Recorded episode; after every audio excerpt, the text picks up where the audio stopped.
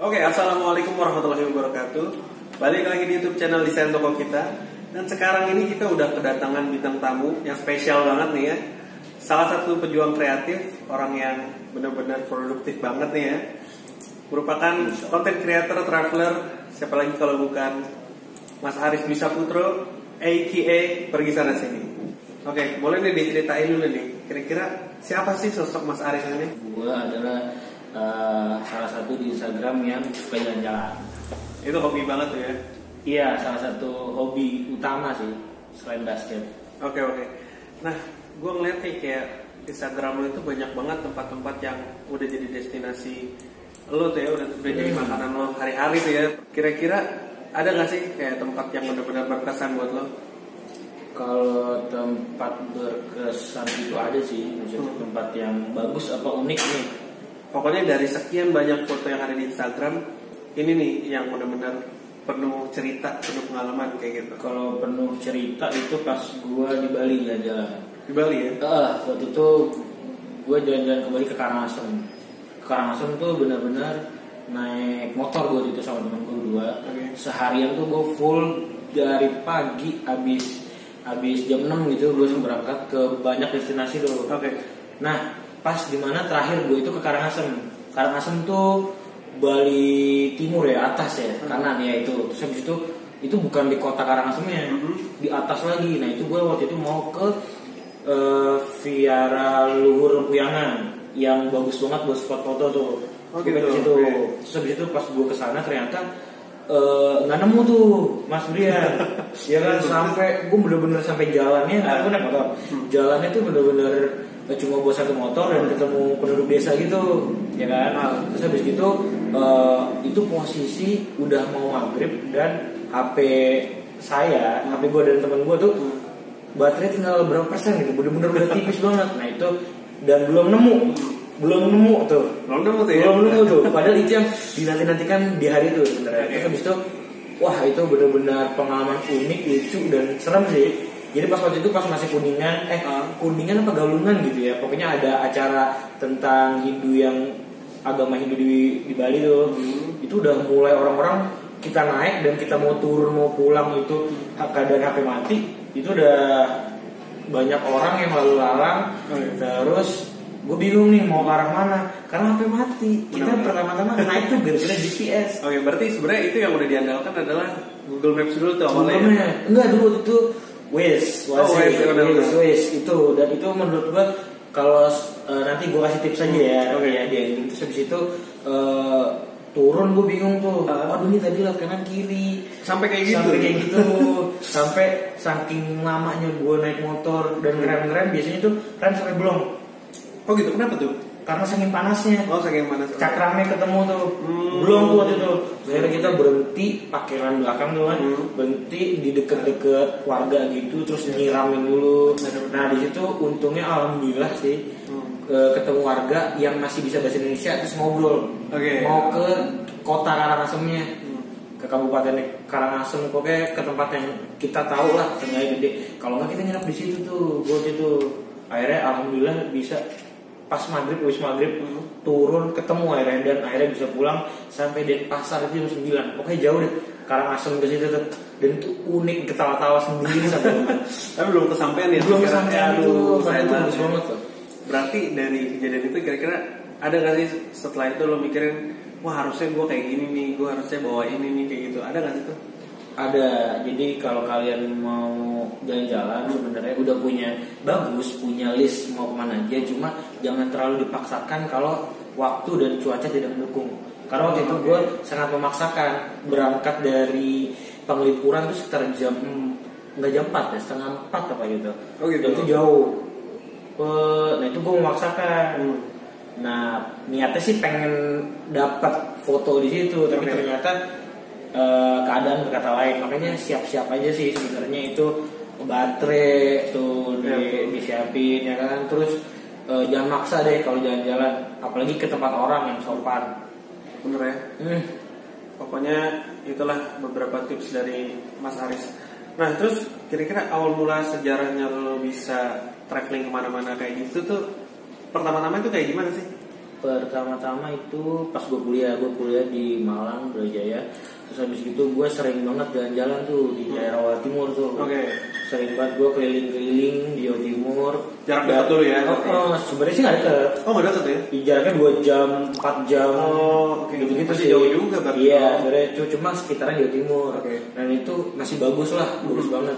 Terus habis gitu sering gue intensitas gue jalan-jalan tuh sering banget. Pada saat itu nama gue masih Aris Dwi, masih akut gue. Ya emang nama personal ya, personal ya. Nama. Terus habis itu gue mikir wah ini bisa nih gue nih kepengen jalan-jalan, jadi gue ganti nama aja. Apa ya, jadi gue ganti nama Pergi Sana Sini, karena gue waktu itu kesana kesini dalam waktu berdekatan. Contohnya kayak gue waktu itu minggu ini biasa ke Kediri, terus minggu depan gue ke Jember, 2 minggu lagi gue ke Madi. Maksudnya jalan-jalan lah, cari sesuatu yang unik di kota itu sebenarnya. Gokil banget, berarti emang lo waktu itu beneran pergi sana sini ya? Iya betul. Berarti filosofi dibalik nama Pergi Sana Sini ya, dia bener-bener pergi sana sini dalam waktu seminggu sekali tuh ya waktu itu. Iya. Sering lah, sering banget ya. Nah kalau gitu sebenarnya dari perjalanan banyak lo ini, itu tuh apa sih yang lo hasilkan? Apakah lo membuat travel atau apa kayak gitu? Oh kalau kalau usaha ya, usaha yang di bidang itu ya. Yeah. Dulu pas masih kuliah sampai akhir itu gue bikin partner sama temen, bikin travel. Tour travel waktu itu ke Bromo sama City Tour Malang dulu tuh. City Tour Malang. Oh, itu doang sih sebenarnya. Terus habis itu kita diajak kerjasama sama salah satu travel di Ijen. Akhirnya kita ada 3 ya, tapi Ijen orang lain yang bakal jalan, cuma gue bantu promo dari gue gitu segala macam sih. Jadi waktu itu nge-guide di Bromo, mulai dari cuma berapa orang, 4 orang, sampai yang udah hitungannya bis. Oh banyak banget tuh mas. Iya gitu. Okay. Terus kira-kira kalau misalkan orang pengen usaha traveling nih kayak lo juga, kira-kira apa sih yang harus dipersiapkan kayak gitu? Kayak kalau kayak gitu ya, channel sih, jadi, orang-orang. Pertama kalau di bagian gue ya, nggak tahu kalau nanti kalian mau di bagian apa ya. Kalau di bagian gue pribadi itu adalah pertama channel ke orangnya. Ke orangnya adalah yang gue tuju adalah waktu itu karena belum di Bromo, orang-orang yang jeep. Oh karena itu ya. Karena untuk kalian masuk turun ke bawah Bromo itu harus naik jeep. Okay. Sekarang udah nggak bisa naik kendaraan pribadi. Okay. Ya. Jadi gue pertama dulu tuh ya udah kontak itu dulu, terus habis gitu MOU MOU ke hotel juga. Oh, hotel juga ya. Karena nanti di tour gue ada beberapa yang package-nya tuh udah include sama penginapan. Oh, karena rata-rata semua itu pengennya sepaket mungkin ya? Iya, ada yang bisa sepaket tuh, ada yang nanti lu bisa pilih juga, lu mau naik motor dari Malang, motornya motor trail. Oke, jalannya beda. Oke gitu. Bisa kayak gitu. Oke. Jalannya beda. Terus kira-kira dari perjalanan lu nih selama ini ya kan, kira-kira ada gak sih kayak keberhasilan yang udah lu capai dari itu semua gitu? Kalau misalnya keberhasilan semuanya ya. Kalau full gue achievement jujur belum merasa puas ya, karena banyak banget tempat di Indonesia yang belum gue jelajah sebenarnya. Gue belum datang. Mana tuh destinasi yang benar-benar banyak yang gue pengen banget? Banyak sih, gue pengen ke Labuan Kermin, gue pengen ke Aceh gitu. Okay. Gue pokoknya terakhir sih. Goals gue terakhir kalau udah semua komplit di Indonesia sih Raja Ampat terakhir. Karena itu penutup sebenarnya. Closing ya. Di ujung gitu lagi ya, di ujung. Iya, gue nggak bakal ke Raja Ampat pribadi sebelum ke semuanya deh. Oh gitu. Itu janji lo ya. Iya. Karena kalau bagi saya pribadi, ketika Anda udah ke salah satu tempat yang sangat indah, nanti tempat-tempat yang lain menurut Anda biasa aja. Padahal mereka itu juga indah, cuma level keindahannya berbeda mungkin. Okay. Ya. Jadi saran saya misalkan kalau misalkan jalan-jalan dimulai aja dari yang terdekat atau yang biasa aja. Okay. Yang sebenarnya bagus.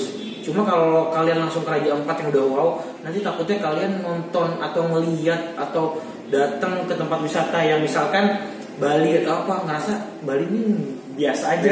Okay. Padahal sebenarnya bagus gitu ya. Iya.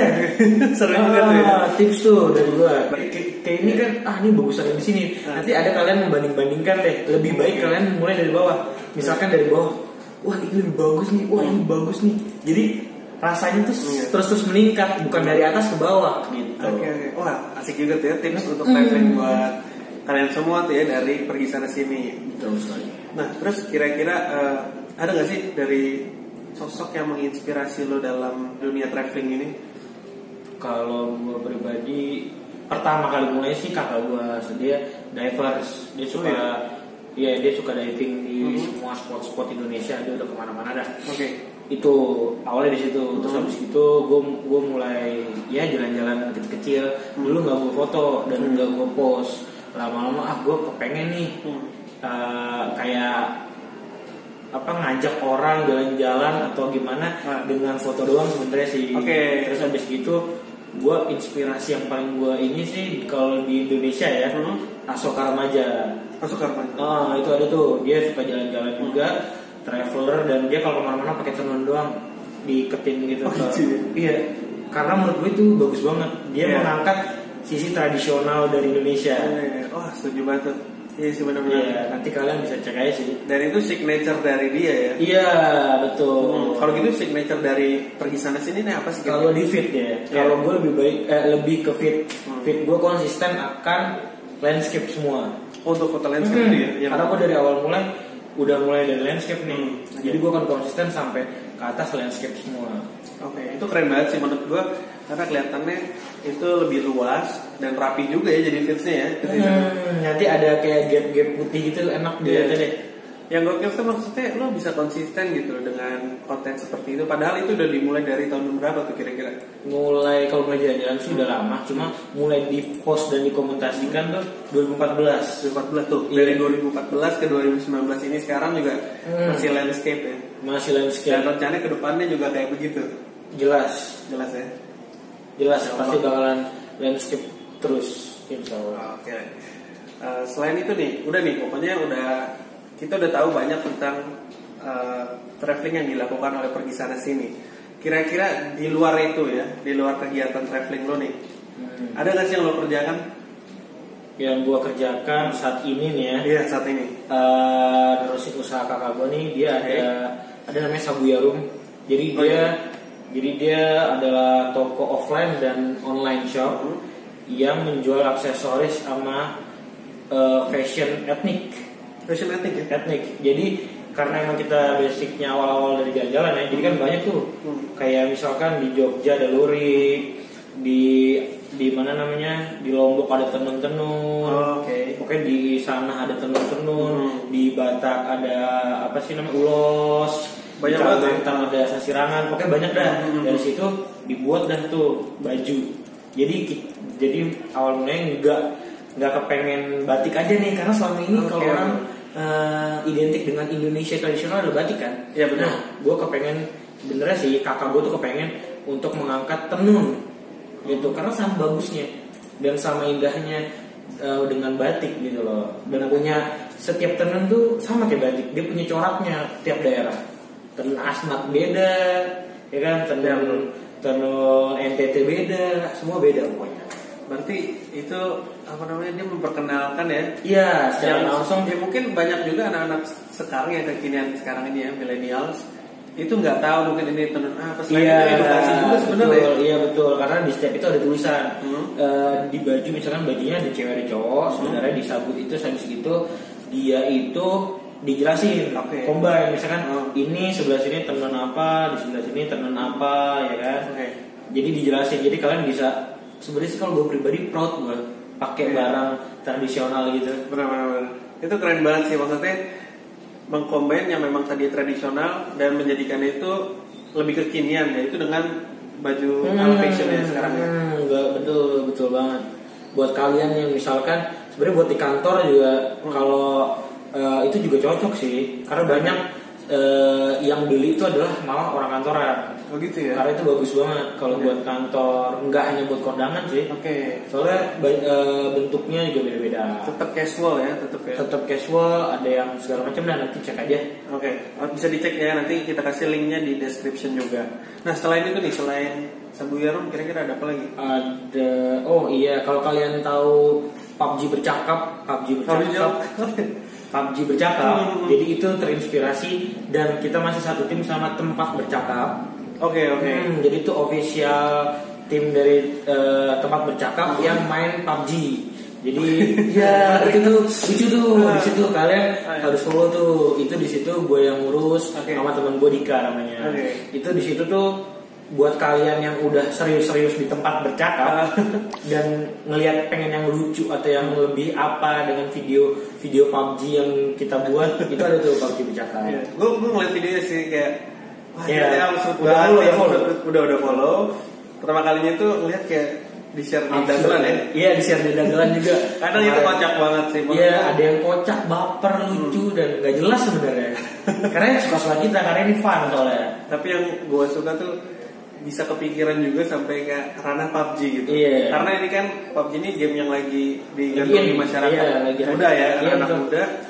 Dan tempat bercakap ini kan awalnya emang serius ya kan. Serius gitu. Tiba-tiba kenapa harus ada emosi tempat macam. Dan hebatnya lagi emang tempat-tempat di PUBG itu kan rata-rata juga ikonik banget kayak bisa Pocinki lah. Iya, betul. ADP segala macam. Oke, itu kepikiran bikin PUBG Bercakap itu gimana sih? Karena sebenarnya udah dari ownernya Tempat Bercakap, Andre, dia tuh kayak wah, gue udah pusing-pusing di Tempat Bercakap, gue pengen sesuatu yang lucu, yang fun. Oke. Tadinya dari situ. Lama-lama training ya. Iya, lama-lama makin banyak. Lah, kok sekarang jadi 35.000? Untuk sekarang ya, nggak tahu pas video ini di upload ya. Sekarang udah 35.000 pengikutnya dan itu emang wah keren banget. Nonton ya.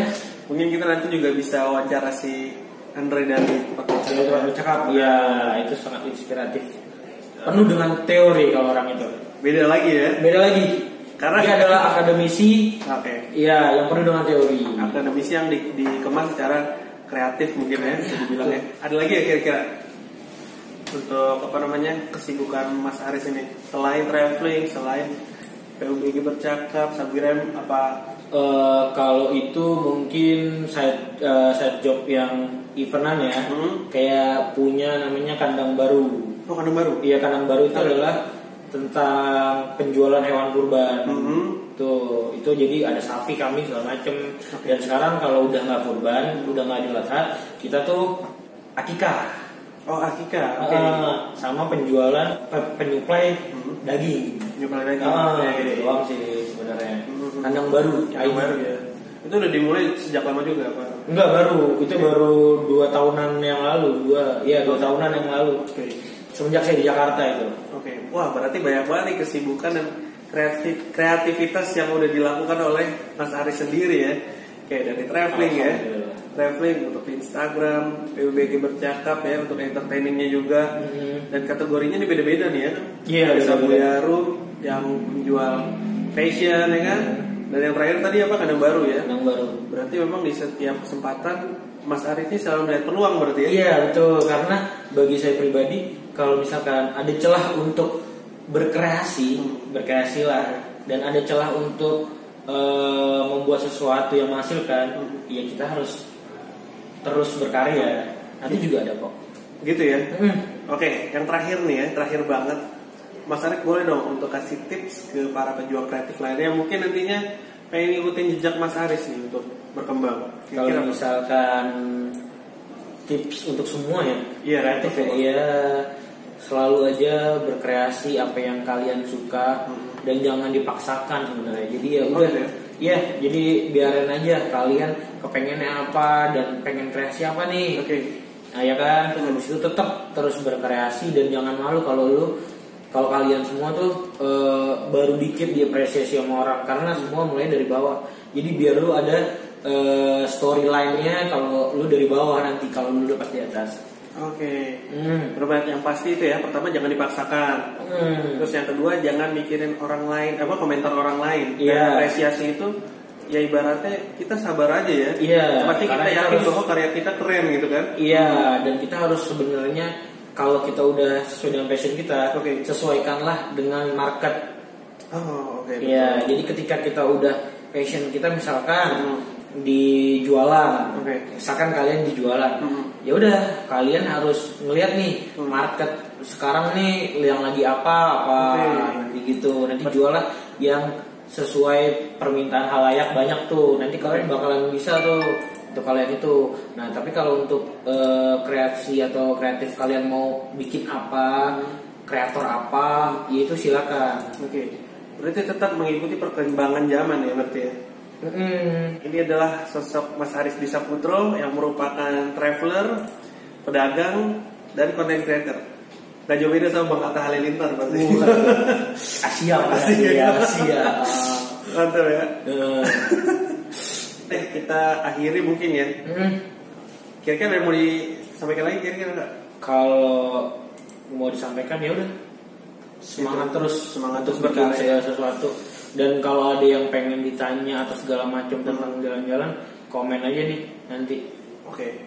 Di channel YouTube kan ini? Ya, di channel YouTube biasa. Ntar alhamdulillah nanti udah subscribe, jadi saya bisa balas-balas komen. Ya betul.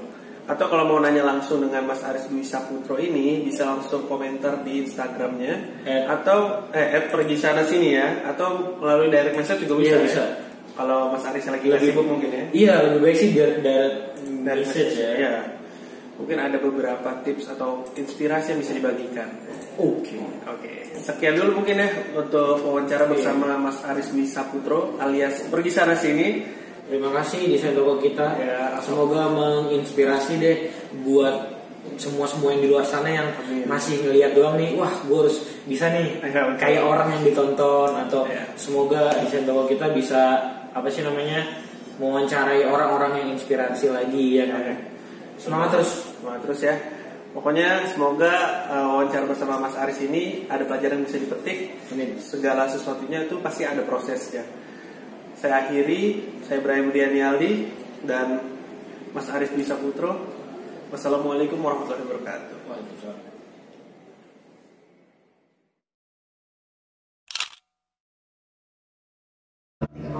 Oke, assalamualaikum warahmatullahi wabarakatuh.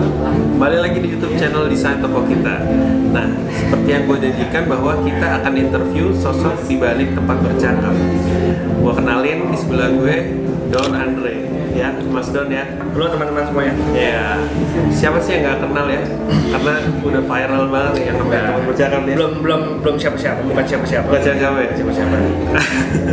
Mantap banget ya. Nah, tempat bercakap ini kan banyak banget yang udah tahu nih Mas Don.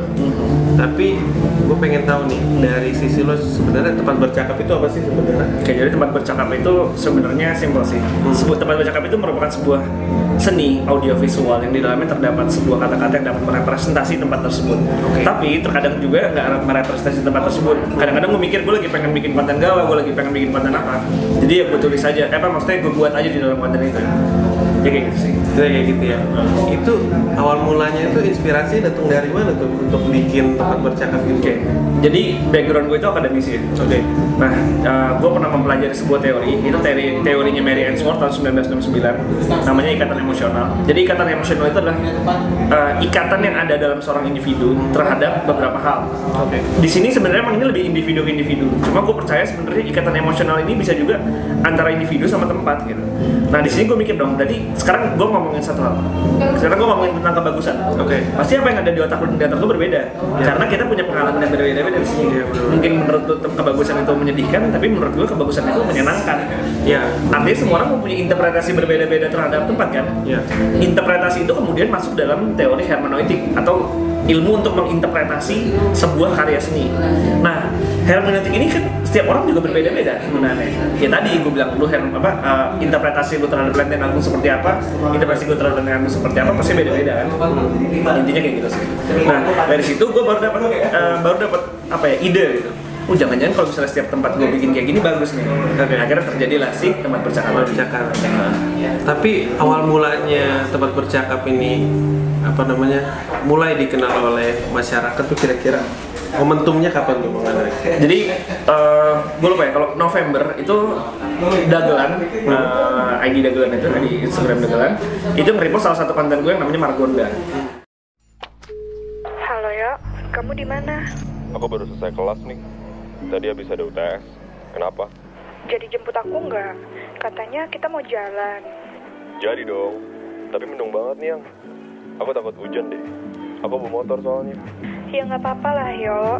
Yang penting kan aku kehujanannya bareng kamu. Iya sayang.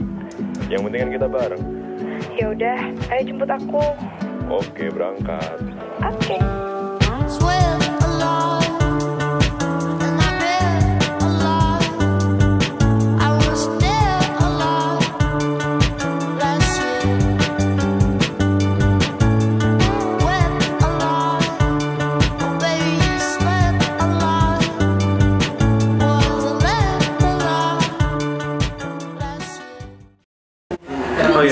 Dari yang followersnya cuma 6, bukan 6.000, bukan 6 ya, dari 6. Itu bisa jadi 4.000-an hanya dalam satu hari. Iya. Satu hari aja, iya. Tapi ya gitu, kayak Dagelan bilang sama gue, Dagelan itu cuma bisa nge-push sampai 8.000 followers.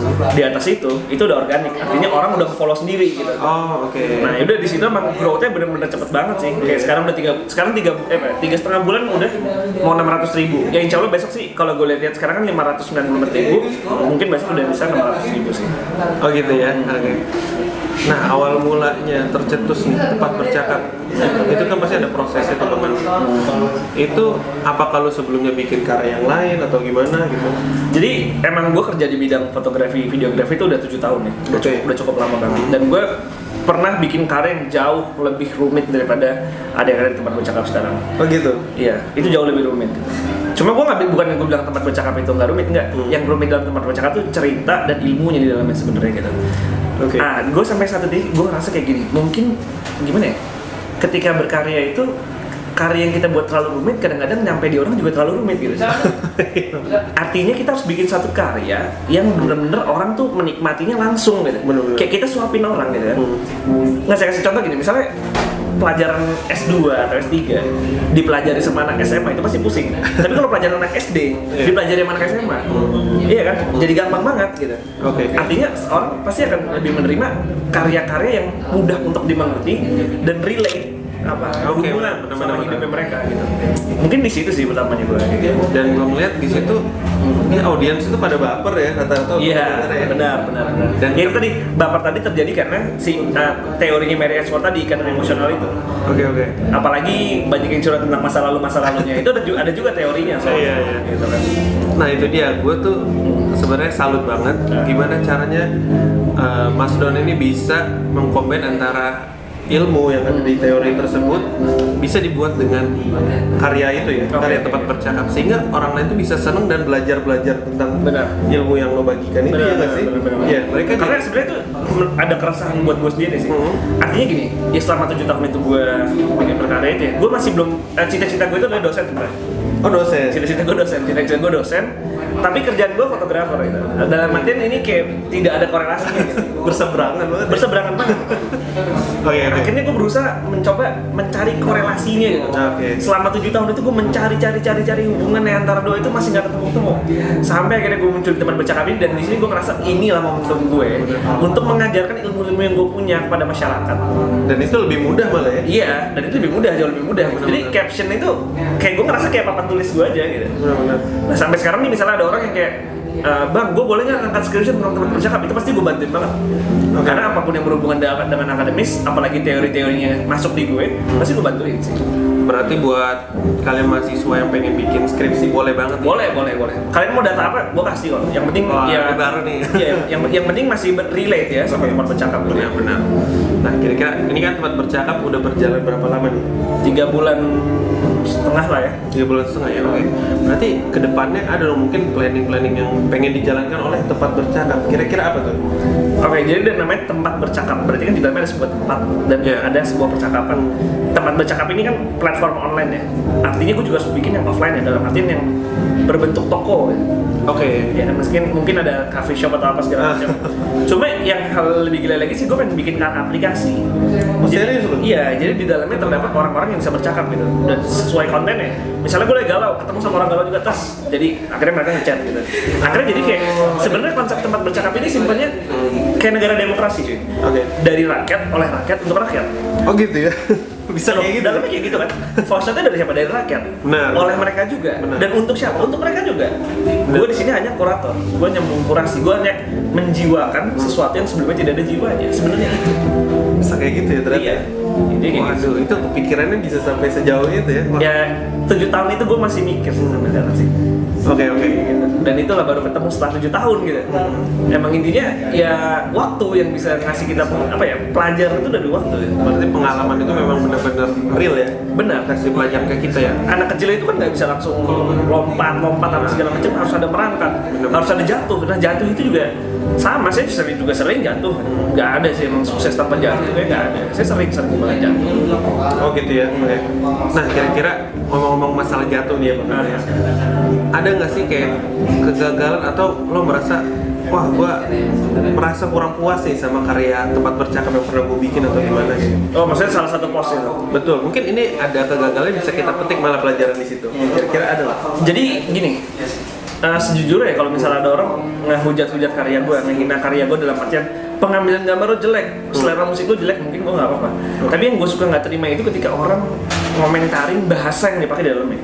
Misalnya gue pakai bahasa Jawa, ya kan. Terus ada aja yang komen kayak, "Mih ngapain pakai bahasa Jawa sih kayak gini-gini?" Ya pertama itu kan tempatnya emang di Jawa. Oh gitu. Dan ada yang kayak gitu. Ada. Jangan lu kira selama kita di Indonesia ini cuma boleh pakai bahasa Indonesia. Iya bahasa Indonesia bahasa pemersatu iya, tapi bukan berarti bahasa Indonesia itu yang terbaik kan. Iya. Maksud gue bukan berarti kita harus menggunakan bahasa Indonesia selama-lamanya.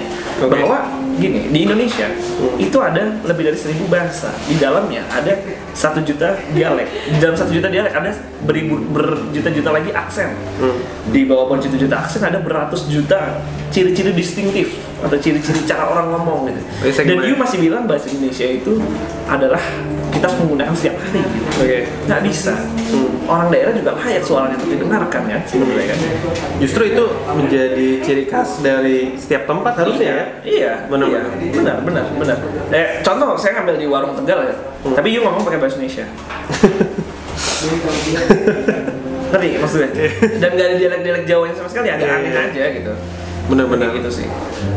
Jadi kegagalan lu ketika ada audiens yang komen mengenai 6 bahasa menurut gue ya.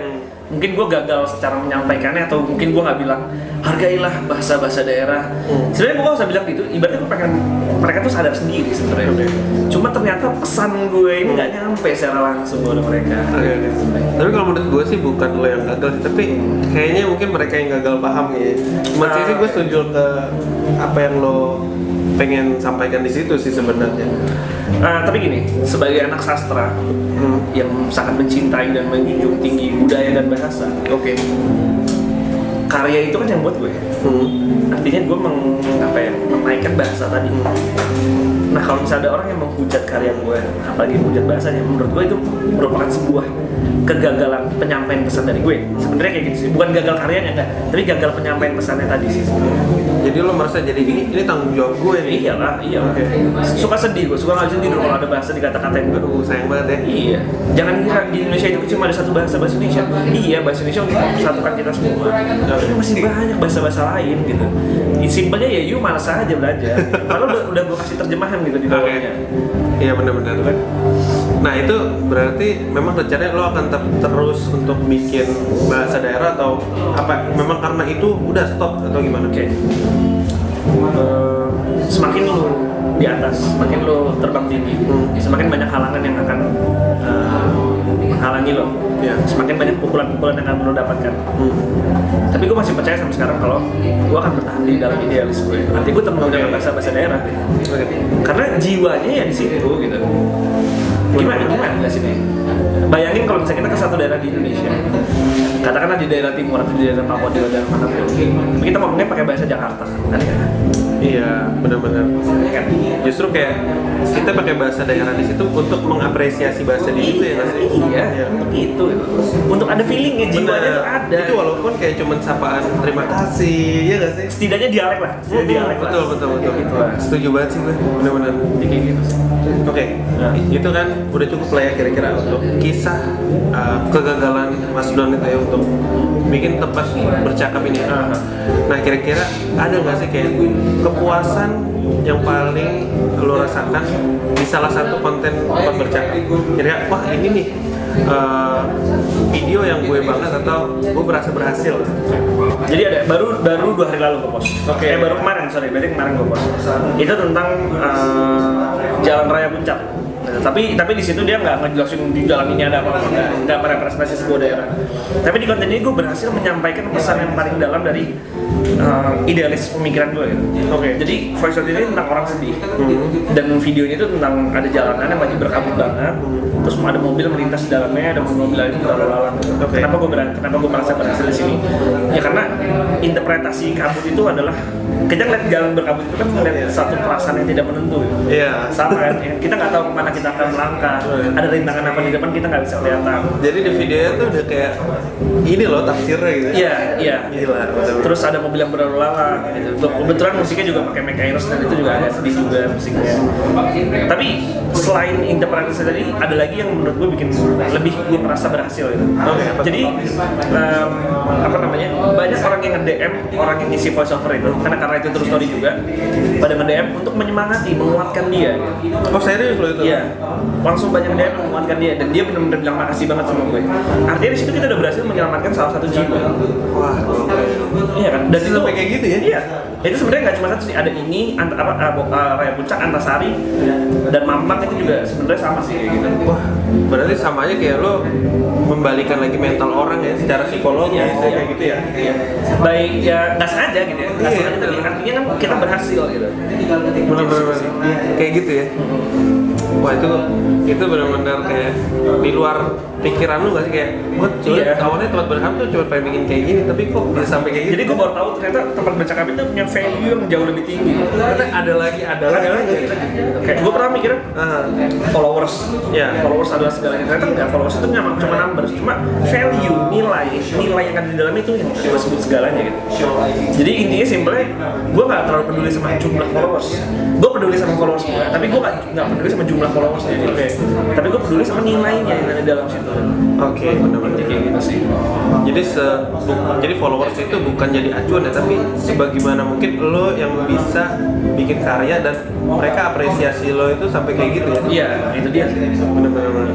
Apresiasi ya, it's a reward lah ya, bonus lah ya. Happy lah gitu.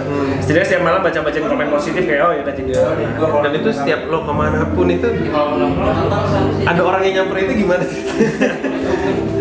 Emang udah lihat ada orang yang pergi ya kalau misalkan ya, kita belum lihat. Iya, kalau DM kan gue nih paling update gue nih kayak gitu-gitu. Paling kalau kadang-kadang gue update. Kadang-kadang tapi gue enggak update pun kadang-kadang ada yang nyamperin. Ada.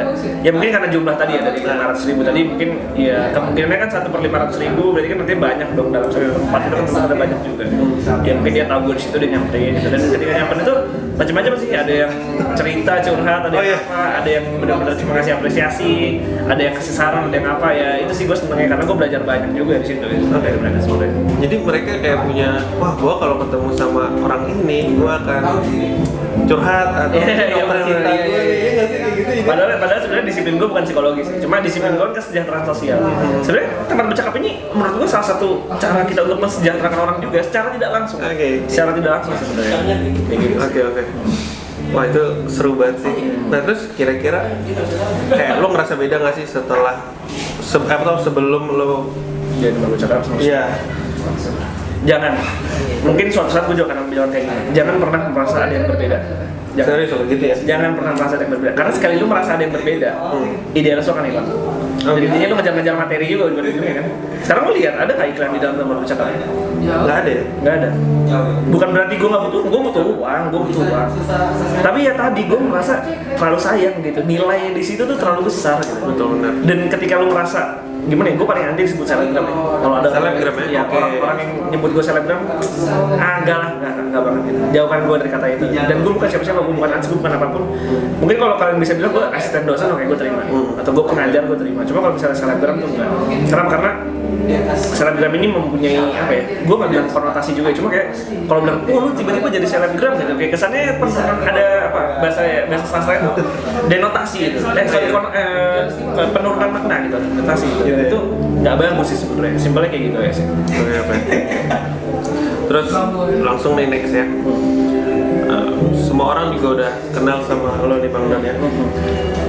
kira-kira siapa sih sosok yang menginspirasi lo, ya? Atau siapa aja sosok yang ada di balik lo ini? Oke.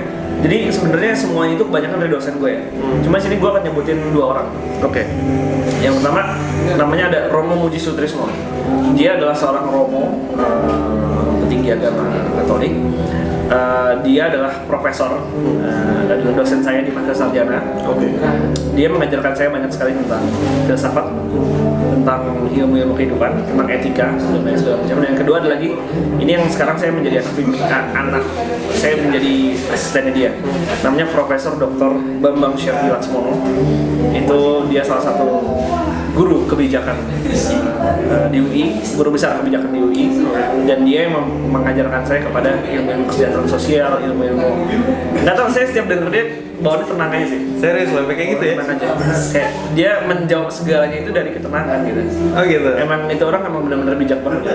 Mungkin kalau misalnya saya nggak ketemu dia, saya bacain komentar-komentar netizen yang agak pedas, mungkin saya balesin gitu. Iya. Cuma karena dia saya ngerasa kayak oke, tenang aja lah.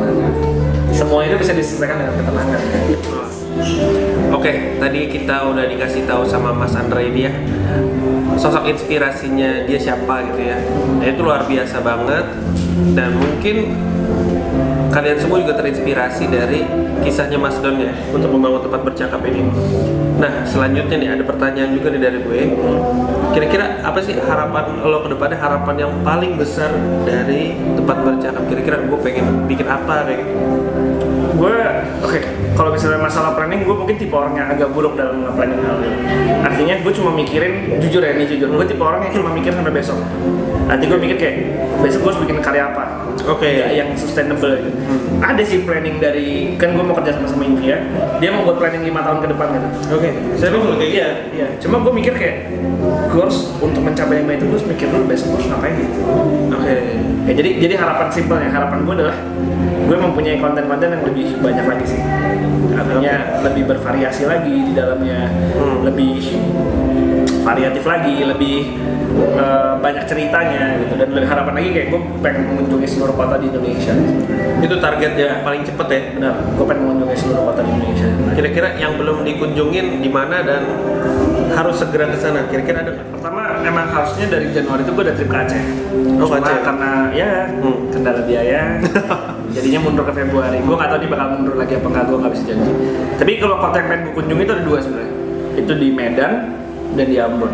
Medan, alasannya apa tuh? Kalau Medan nggak tahu ya, kayak punya banyak banget cerita di sana sih. Medan ya? Medan sama Ambon sih. Jadi kayak banyak juga yang request gitu. Oh, request. Dan berarti bikin gue makin penasaran pengen datang ke sana kan gitu. Karena semakin orang banyak request, mungkin gue mikir semakin banyak cerita di dalamnya. Oke. Jadi sih. Ambon, Medan ya, ditunggu aja tuh kehadiran tempat bercakap. Siap. Ini bener-bener lo tanpa iklan, lo nge-create tempat bercakap ini nggak pakai iklan, tapi lo itu pakai modal sendiri berarti dong. Iya gitulah. Ya gitulah intinya. Gini, simpelnya gini, banyak yang request, bang lu sombong banget sih nggak kesini, sombong banget lu nggak kesini. Bukan sombong, gue nggak punya uang gitu aja, dan gue bukan tipe orang yang menyerah sama keadaan, jadi gue bekerja. Artinya untuk kesana juga gue membutuhkan uang dari pakai uang gue sendiri ya. Jadi bersabar aja. Dan pasti kalau gue ada rezeki, pasti gue kesana kok. Tenang aja. Gitu, simpel aja. Tapi kan ini nggak pakai iklan juga, jadi mungkin harusnya ada pengertian juga mungkin dari audiensnya. Ya. Tapi nggak apa-apa, orang request itu kan hak mereka ya. Benar. Cuma yang penting bahasanya aja tolong diperhatikan. Ya. Oke. Benar. Nah oke, ini yang terakhir banget nih. Iya. Gue pengen seorang Don Andre tempat bercakap memberikan atau membagikan tips kepada kreator lain. Oke. Kira-kira kiat-kiat apa yang udah pernah dijalani dan mungkin ini nih kuncinya nih gitu. Mungkin yang paling penting itu menurut gue dalam sebuah karya itu adalah originalitas, keaslian dari sebuah karya. Jadi akan terasa lebih nikmat banget ketika ide lo itu menjadi sebuah kesuksesan. Gue nggak tahu, banyak yang bilang kalau tempat bercakap ini kayak genre baru, kayak genre baru. artinya gue berhasil menciptakan sesuatu yang sebelumnya nggak ada. Benar. Video tentang satu kota yang dalamnya terdapat voice over, terdapat lagu, dan terdapat apapun yang bisa merepresentasi tempat itu. Nggak tahu ya, sepengetahuan gue secara pribadi mungkin belum ada. Meskipun kalau musik gue terinspirasi dari mana, gue ngambil dari sini, dari sana. Tapi tentang kontennya ini kan sebenarnya. Iya. Dan video selama 1 menit itu lo udah bisa menceritakan sebuah tempat seluruhnya. Jadi saran gue buat penonton-penonton, semakin originalitas sebuah karya, semakin bagus karya itu. Jadi sebisa mungkin gunakanlah atau kedepankanlah originalitas dari sebuah karya dan hargai orang lain. Stay positif, artinya lo harus melihat sesuatu dari segala optimisnya, jangan pernah lihat dari pesimisnya. Dan terakhir mungkin jangan pernah menilai karya itu dari harganya, tapi dari value-nya, dari nilainya. Oke, dari nilai, benar. Value-nya, nilainya ya. Intinya kayak gitu sih. Oke, itu udah cukup dalam banget ya. Dan itu sudah menggambarkan tempat bercakap banget. Dan gue setuju banget sih masalah originalitas yang lo ciptakan, dan itu udah identitas tempat bercakap itu udah lo banget lah. Dan sama gue juga berpikir bahwa iya, tempat bercakap ini lo cari yang lain-lain ya, tempat bercakap atau mirip kayak gini tuh, itu tuh belum ada loh. Dan ini merupakan suatu karya yang benar-benar perlu kalian apresiasi banget. Ini tempat bercakap top banget lah. Oke. Gue doain semoga tempat bercakap ini selalu menciptakan karya-karya yang gak ada habisnya. Amin, amin. Ya itu keren banget sih. Ya oke, pokoknya itu ya tadi sesi wawancara saya dengan Mas Don Andre dari Tempat Bercakap. Mungkin kalian ada pertanyaan ya, mungkin kalau ada pertanyaan atau komen aja di kolom komentar, nanti akan saya jawabin. Ya, benar ya? Benar. Mungkin kalau ada yang mau curhat juga tuh. Ya kalau curhat privasi, itu mungkin DM aja ke Tempat Bercakap. Jadi saya balasnya pakai voice note dari Instagram paling sih. Oh, oke. Soalnya kemarin gue live sekali terus banyak yang curhat, kayak udah bahas-bahas itu aja sih, nggak apa-apa. Jadi kayak gitu. Oke, berarti jangan lupa pantengin pas lagi live juga dong. Iya. Pantengin aja. Oke, sekian dulu ya video dari YouTube channel Tokoh Kita bersama Don Andre Tempat Bercakap. Semoga ada pelajaran yang bisa dipetik dari pengalaman Tempat Bercakap ya. Terima kasih banget nih. Jangan lupa like, comment, subscribe ya. Like, comment, dan subscribe. Follow juga Tempat Bercakap di Tokoh Kita. Iya. Oke, terima kasih banyak Mas Don. Semoga karyanya selalu top dan semoga bahagia selalu. Ya, semoga bahagia. Itu buat selalu banget ya. Semoga bahagia selalu. Oke, gue Brian Danieldi dan Don Andre. Kami pamit undur diri. Wassalamualaikum warahmatullahi wabarakatuh.